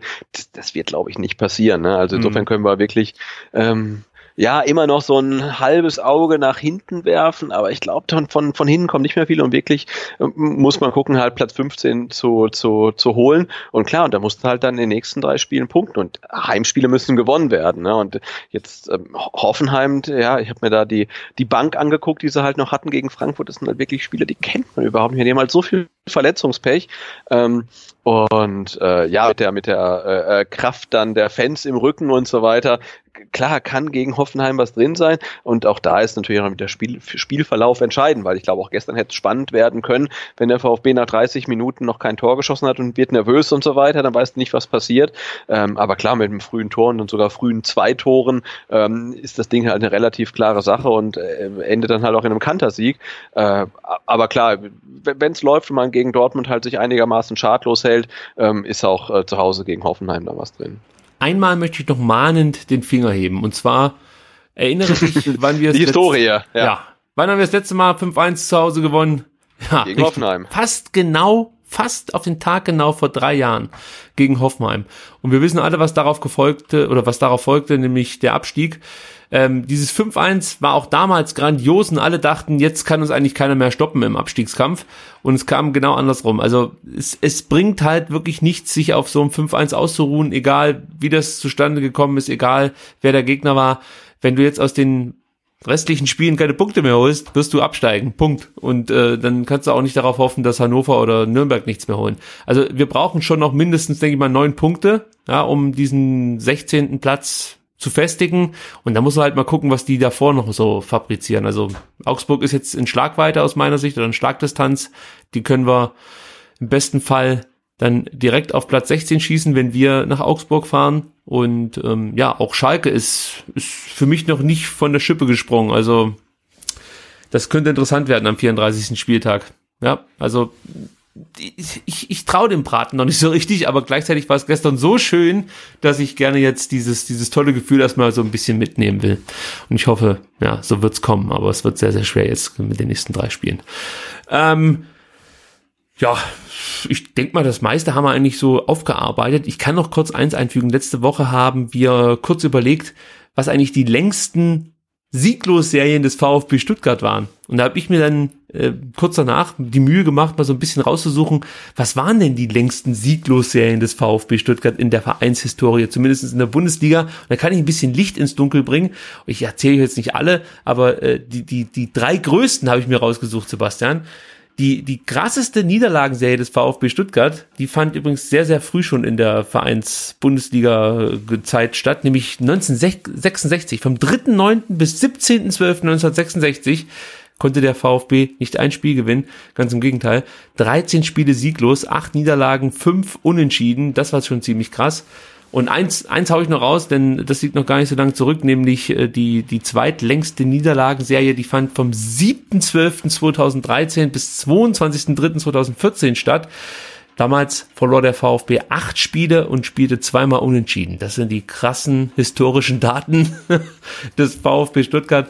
Wer sich das Ganze äh, noch etwas detaillierter an gucken möchte, das kann ich die, an dieser Stelle sogar bereitstellen, kann das äh, zum einen auf dem YouTube-Kanal tun, auf dem die ganzen STR-Folgen erscheinen und auch auf Twitter. At Ricky Palm ist an der Stelle auch wieder zu nennen. Da gibt's das Video mit den zehn ja, verheerendsten Niederlagenserien des VfB, nicht Niederlagenserien, das ist ja falsch, ja, Sieglos-Serien des VfB Stuttgart. Ja. ja, ja, das muss ich hier auch noch anfügen. Ähm, ich, ich würde sagen, wir sprechen noch ganz, ganz kurz über Wir sind Stuttgart. Man muss es kurz erwähnen. Man kann nicht drüber hinwegsehen. Über Caro und Stefan. Ja, über Caro und noch, Stefan. Mach, mach noch ganz schnell. Ja, ja. Ganz schnell. Genau. Also, also ähm, wer es verpasst hat, am letzten Freitag, also vor dem Spiel gegen Hannover, äh, wurde äh, so gegen die Mittagszeit äh, die neue Kampagne des VfB Stuttgart ähm, ausgerollt, die sich schon so ein bisschen ankündigte äh, auf den sozialen Medien, weil der VfB seinen bisherigen Haus-Hashtag äh, Stuttgart geht ab schon getauscht hatte gegen Wir sind Stuttgart. Ähm, und am Freitag kam dann das erste Motiv, am Freitagnachmittag kam das zweite Motiv und am Freitagabend kam das dritte Motiv. Äh, und die wurden alle ähm, unkommentiert veröffentlicht auf Facebook, auf ähm, Twitter und auf Instagram und haben vorsichtig gesagt für äh, stießen vorsichtig gesagt auf relativ gemischte Reaktionen, äh, denn das erste Motiv waren Caro und Stefan. Also wer es nicht gesehen hat, es ist ein ähm, Foto mit Leuten, ein, nee, es waren immer zwei Leute eigentlich. Ähm, ähm, äh, dann steht in der Mitte, wir sind Stuttgart und darunter steht etwas kleiner, stehen die Vornamen der Leute, die abgebildet sind. Und das erste Motiv, das veröffentlicht wurde, waren Caro und Stefan. Und Caro und Stefan äh, wurden abgelichtet vor einem unscharfen Hintergrund, der auf den ersten Blick nicht nach Stuttgart aussieht. Und die zwei sehen so ein bisschen aus wie das neue äh, Stuttgarter Tatort-Kommissarpaar. Ähm, ja, also er gut. relativ hip, sie im Karo, äh, er im Karo-Hemd, sie im ähm, Leoparden-Look, glaube ich. Ähm, also wirklich sehr, sehr hip. Und ähm, ja, und der VfB hat diese Kampagne ausgerollt ähm, und komplett unkommentiert. Äh, und dann stand das da halt auf Facebook und auf Twitter und auf Instagram und alle haben sich gefragt, ähm, äh, ja, und, und jetzt, also, weil die zwei sehen halt nicht aus wie VfB-Fans, denn sie haben keine Fan-Accessoires an, sie sind nicht im Stuttgarter oder so fotografiert, dass man Stuttgart erkennen könnte. Ja, und das äh, stieß natürlich auf ähm, sehr kritische Reaktionen. Zu Recht finde ich auch, mittlerweile wurden dann ähm, Motive nach, äh, na, nachgeschickt. Ähm, dann kamen Kürsat und Max. Die zwei sind ähm, einigermaßen offensichtlich für Ortskundige irgendwo in der Umgebung der Tübinger Straße abgelichtet. Und der Kürsat ist äh, ein, ein, ein Friseur, dem so ein Barbershop am Rote Bühlplatz gehört. Also das kann man wissen. Und der nächste war dann halt ein Schneider aus der Augustenstraße, der mit seinem Hund fotografiert wurde. Auch das kann man mit Orts- und Insiderkenntnissen wissen. Ähm, und heute kam dann das vierte Motiv, das war eine Familie, die dann ganz offensichtlich auf dem Stuttgarter Marktplatz vorm Wochenmarkt fotografiert wurde. Und endlich gab es dann auch einen erklärenden Kontext, dass die vier äh, gerne auf dem Markt sind, aber auch sehr gerne im Stadion sind. Also dieser Kontext, den man bislang so ein bisschen vermisst hatte, äh, weil die meisten irgendwie mit der Aussage äh, gar nichts anzufangen wussten. Also da kann man gespannt sein, äh, wohin sich das entwickelt. Und ähm, der Ron hat ja auch getwittert, der war am, am, Samstag dann auf einem Videodreh äh, zu dieser Kampagne, äh, was man sich dann vielleicht so als Auftakt der Kampagne gewünscht hätte, um das Ganze so ein bisschen einzuordnen. Also da kommt noch was, es werden, weit, es werden weitere Motive kommen, es wird ein Video geben. Äh, ja, und da kann man jetzt ein bisschen meckern. Ich finde, das ist völlig okay, weil es wirklich ein, ein, Fehlstart war. Ähm, aber jetzt einfach mal abwarten, was da noch kommt in den nächsten Tagen und Wochen. Also mir hat ein Vögelchen gezwitschert, dass Caro und Stefan in der Tat aus Ludwigsburg kommen und inzwischen in Berlin leben, aber regelmäßig zu den Heimspielen des VfB Stuttgart pendeln. Genau, das habe ich auch gehört. Das muss man vielleicht noch dazu sagen. Also Caro und Stefan, keine Sau weiß, wer Caro und Stefan sind, aber Schon. der VfB hat es dann halt auf, auf Instagram gepostet und hat dann die Profile der beiden verlinkt. Ähm, und äh, das eine hat, glaube ich, genau null Beiträge, das andere hat irgendwie fünf Beiträge. Und man braucht dann 90 Sekunden Google-Recherche, um festzustellen, dass äh, der Stefan äh, eine Werbeagentur in Berlin hat. Und dann, ja, fragt man sich natürlich schon, ist das ein gutes Auftaktmotiv äh, ja. mit Caro und Stefan, äh, wenn das zwei offensichtlich Berliner sind? Ähm, ja, äh, klar können die halt auch jeden Spieltag hier sein, können auch alles Fahrer sein, aber wenn es die Leute halt ungestützt nicht wissen, dann sind sie es halt nicht. Ne? Also man muss das dann irgendwie begleiten, kommunizieren und das einordnen. Und äh, ja, also der Start der Kampagne war ein Fehlstart. Ähm, es wird jetzt besser, jetzt gibt es einordnende Worte und zwei Zeilen, dass man weiß, hey, wer ist denn das überhaupt? Es wird ein Video geben, äh, also es kann nur besser werden und es wird ziemlich sicher auch besser und jetzt warten wir mal ab, was da noch kommt was ich mich halt gefragt habe und vor allem gestern bei dem Heimspiel, wieso nutzt man nicht so ein Heimspiel, ja, und fotografiert da Leute? Und vor allen Dingen, warum heißt es, wir sind Stuttgart und warum heißt es nicht, wir sind der VfB oder wir sind der VfB Stuttgart? Das sind auch so Dinge, frage ich mich, also ich habe da mit dem Danny gestern noch drüber gesprochen ähm, und habe ihn gefragt, ob das so eine Art Abgrenzung ist. Ja, also was soll denn das sein? Wir sind Stuttgart. Das klingt halt für mich viel zu allgemein. Ja, es geht ja, ja nur also, um den VfB. Äh, klar, also äh, ich äh, äh mache jetzt ja auch was mit Werbung und ich bin jetzt halt kein Marketingforscher und nichts, aber ich hätte auch gesagt, also ähm, wir sind Stuttgart ist halt eine Stadtwerbung. Ne? Also du genau. machst halt für Stuttgart Werbung. Aber wir sind ja nicht Stuttgart, sondern also weil wir sind Stuttgart, können auch die Kickers von sich sagen. Ne? Das ist ja. nun mal so, weil auch die Kickers sind Stuttgart. Aber wir sind ja VfB. Und wenn man sagt, wir sind Stuttgart, dann sagt mir alle, hey, ihr, die da draußen aus Reutling, von der Alp, von sonst wo, die, ihr, die jeden Spieltag irgendwie zwei Stunden reinfahrt nach Stuttgart, um euch, euch den Grottenkick anzugucken, also ihr seid ja mal nicht gemeint.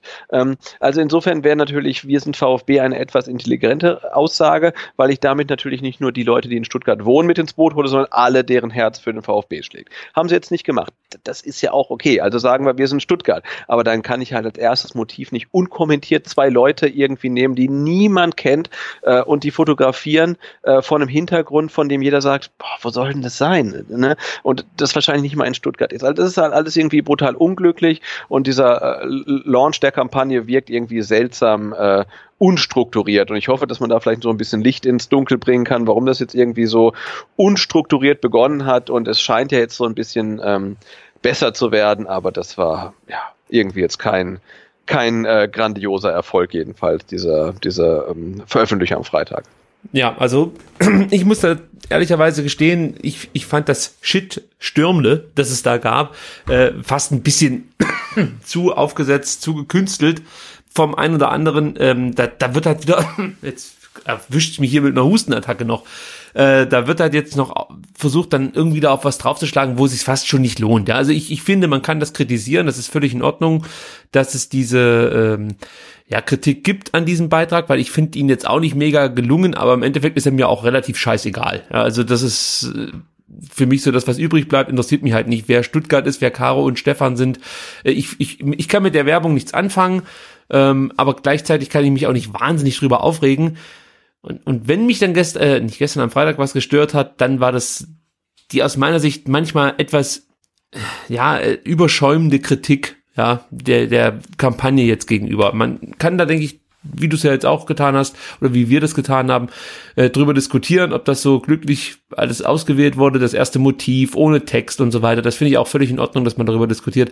Aber dass man dann gleich wieder so ein riesiges Fass aufmacht, habe ich manchmal nicht ganz nachvollziehen können. Da spreche ich ja, jetzt gut, auch nicht das, das, das, muss man halt schon sagen. Es gibt halt momentan so einen leichten Beißreflex halt, ne, egal was der VfB ja. macht. Äh, äh, es wird erstmal schlecht geredet und es fällt, es ist auch relativ einfach, weil ja, das halt meistens nicht wie so komplett auf dem Punkt ist. Ähm, aber tatsächlich jetzt bei der Kampagne muss ich auch sagen, also die, äh, ja, die, die, die, die, die geht an mir vorbei, weil es ist jetzt ja nichts Polarisierendes, genau. wo man sagen könnte, hey, das finde ich halt so richtig kacke, sondern es ist halt einfach so, ah, belang, also ja, im schlimmsten Sinne belanglos und so ein bisschen lieblos und dann am Freitagnachmittag, hey komm, wir hauen das Motiv nach außen und gehen wir in den Feierabend und wir schreiben auch nichts dazu und ähm, ja, aber da muss ich sagen, nee, das geht dann auch an mir vorbei. Ähm, ja, wie gesagt, das ist jetzt sicherlich nicht unsere, unsere größte Baustelle, die wir haben, aber erstaunlich ist halt schon, dass man das dann am Freitag vor dem wichtigsten Spiel der Saison irgendwie raushaut und äh, ja, also ich finde es halt handwerklich dann irgendwie problematisch. Ne? Also ich hätte auch gesagt, hey, lass uns doch abwarten, wie das Spiel gegen Hannover ausgeht und wenn wir es gewinnen,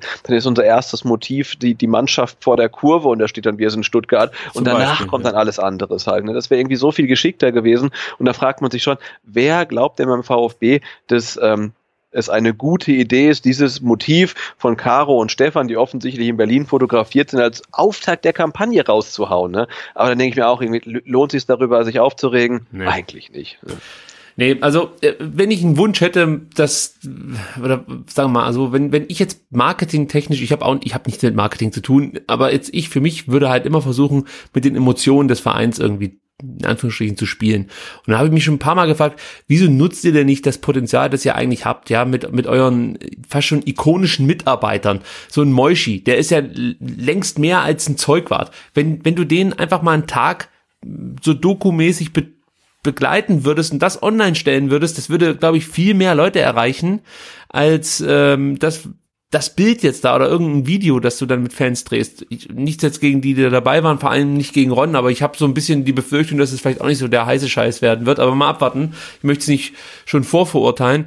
Oder äh, häng dem Laser einfach mal ein Mikrofon um, ja, damit du hörst, was der während dem Spiel so von sich gibt, weil das habe ich jetzt nun wirklich aus erster Hand erfahren oder beziehungsweise gesehen, dass er da, der, der ist völlig unruhig und quatscht da die ganze Zeit vor sich hin und, und das ist schon interessant, was er da die ganze Zeit macht. Und ich kann mir vorstellen, dass du mit solchen Kampagnen äh, vielleicht eher dann Leute erreichen kannst. Vor allen Dingen werden sich das Leute vielleicht eher angucken als ähm, ja diese Bilder, die wahrscheinlich jedem am Arsch vorbeigehen.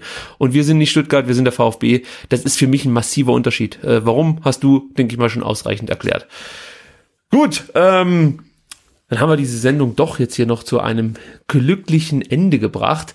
Absolut. Denn, ja, ich, ich, also ich, ich habe zeitweise mal gedacht, oh Gott, ich muss mich selbst wiederbeleben, aber es ging dann wieder. um Gottes Willen. ich habe ja schon äh, die Tür und Spalt geöffnet, falls ich rufen muss, aber es ging. ich ich habe die Tür, ich habe die Tür abgeschlossen, nachdem nächstes Mal letzten ähm, Montag sich irgendwelche Kinder äh, neben mir auf jeden äh, auf einmal materialisiert haben. Aber jetzt schickt mir meine Frau auch äh, wütende WhatsApp-Nachrichten. Oh. Ähm, nicht, dass du die äh, Tür aufmachst. Und genau, fallen die Kinder. Äh, aufhören, der Sohn braucht seinen Papa. Ich schrieb noch zehn Minuten. Das war äh, vor 13 Minuten. Okay, okay. Eine Stunde hast du gesagt. Ich habe geschrieben, wir hatten ein Vorgespräch. Und jetzt schreibt sie in Versalien. Zeit ist um mit, glaube ich, acht Ausrufezeichen. Also ich glaube, ich muss wirklich jetzt ähm, aufhören, weil die Kinder haben ja Ferien oh. und deswegen sind sie noch nicht im Bett und ich muss mich jetzt, glaube okay, ich, wirklich äh, wichtigeren Themen äh, äh, widmen ähm, als der verunglückten Wir sind Stuttgart-Kampagne. Und zu Recht. Und zu Recht. Du hast alles gegeben. Absolut. Vielen Dank, Sebastian, an dieser Stelle, dass du dir die Zeit genommen hast. Ed Butze auf Twitter, Ed Vertikalpass, das ist der beste VfB Blog, den man im Internet finden kann. Danke. Liest, lest jeden Beitrag und ähm, folgt natürlich dem Sebastian und dem Vertikalpass. Ich möchte mich noch ganz kurz bedanken für die ersten Patreon-Spender, die jetzt hier bei VfB STR einen Dollar in den Hut werfen. Vielen Dank, wir sind jetzt auf einem guten Weg. Vielen, vielen, vielen Dank. Mich findet man auf Twitter unter @rickypalm. Den Podcast findet man unter @vfbstr. Und jetzt äh, wirklich husch husch ins Körbchen und lasst den Sebastian schnell zu seiner Familie. Danke Sebastian, bis nächste Woche. Ciao. Hat mir Spaß gemacht. Bis nächste Woche. Ciao, ciao.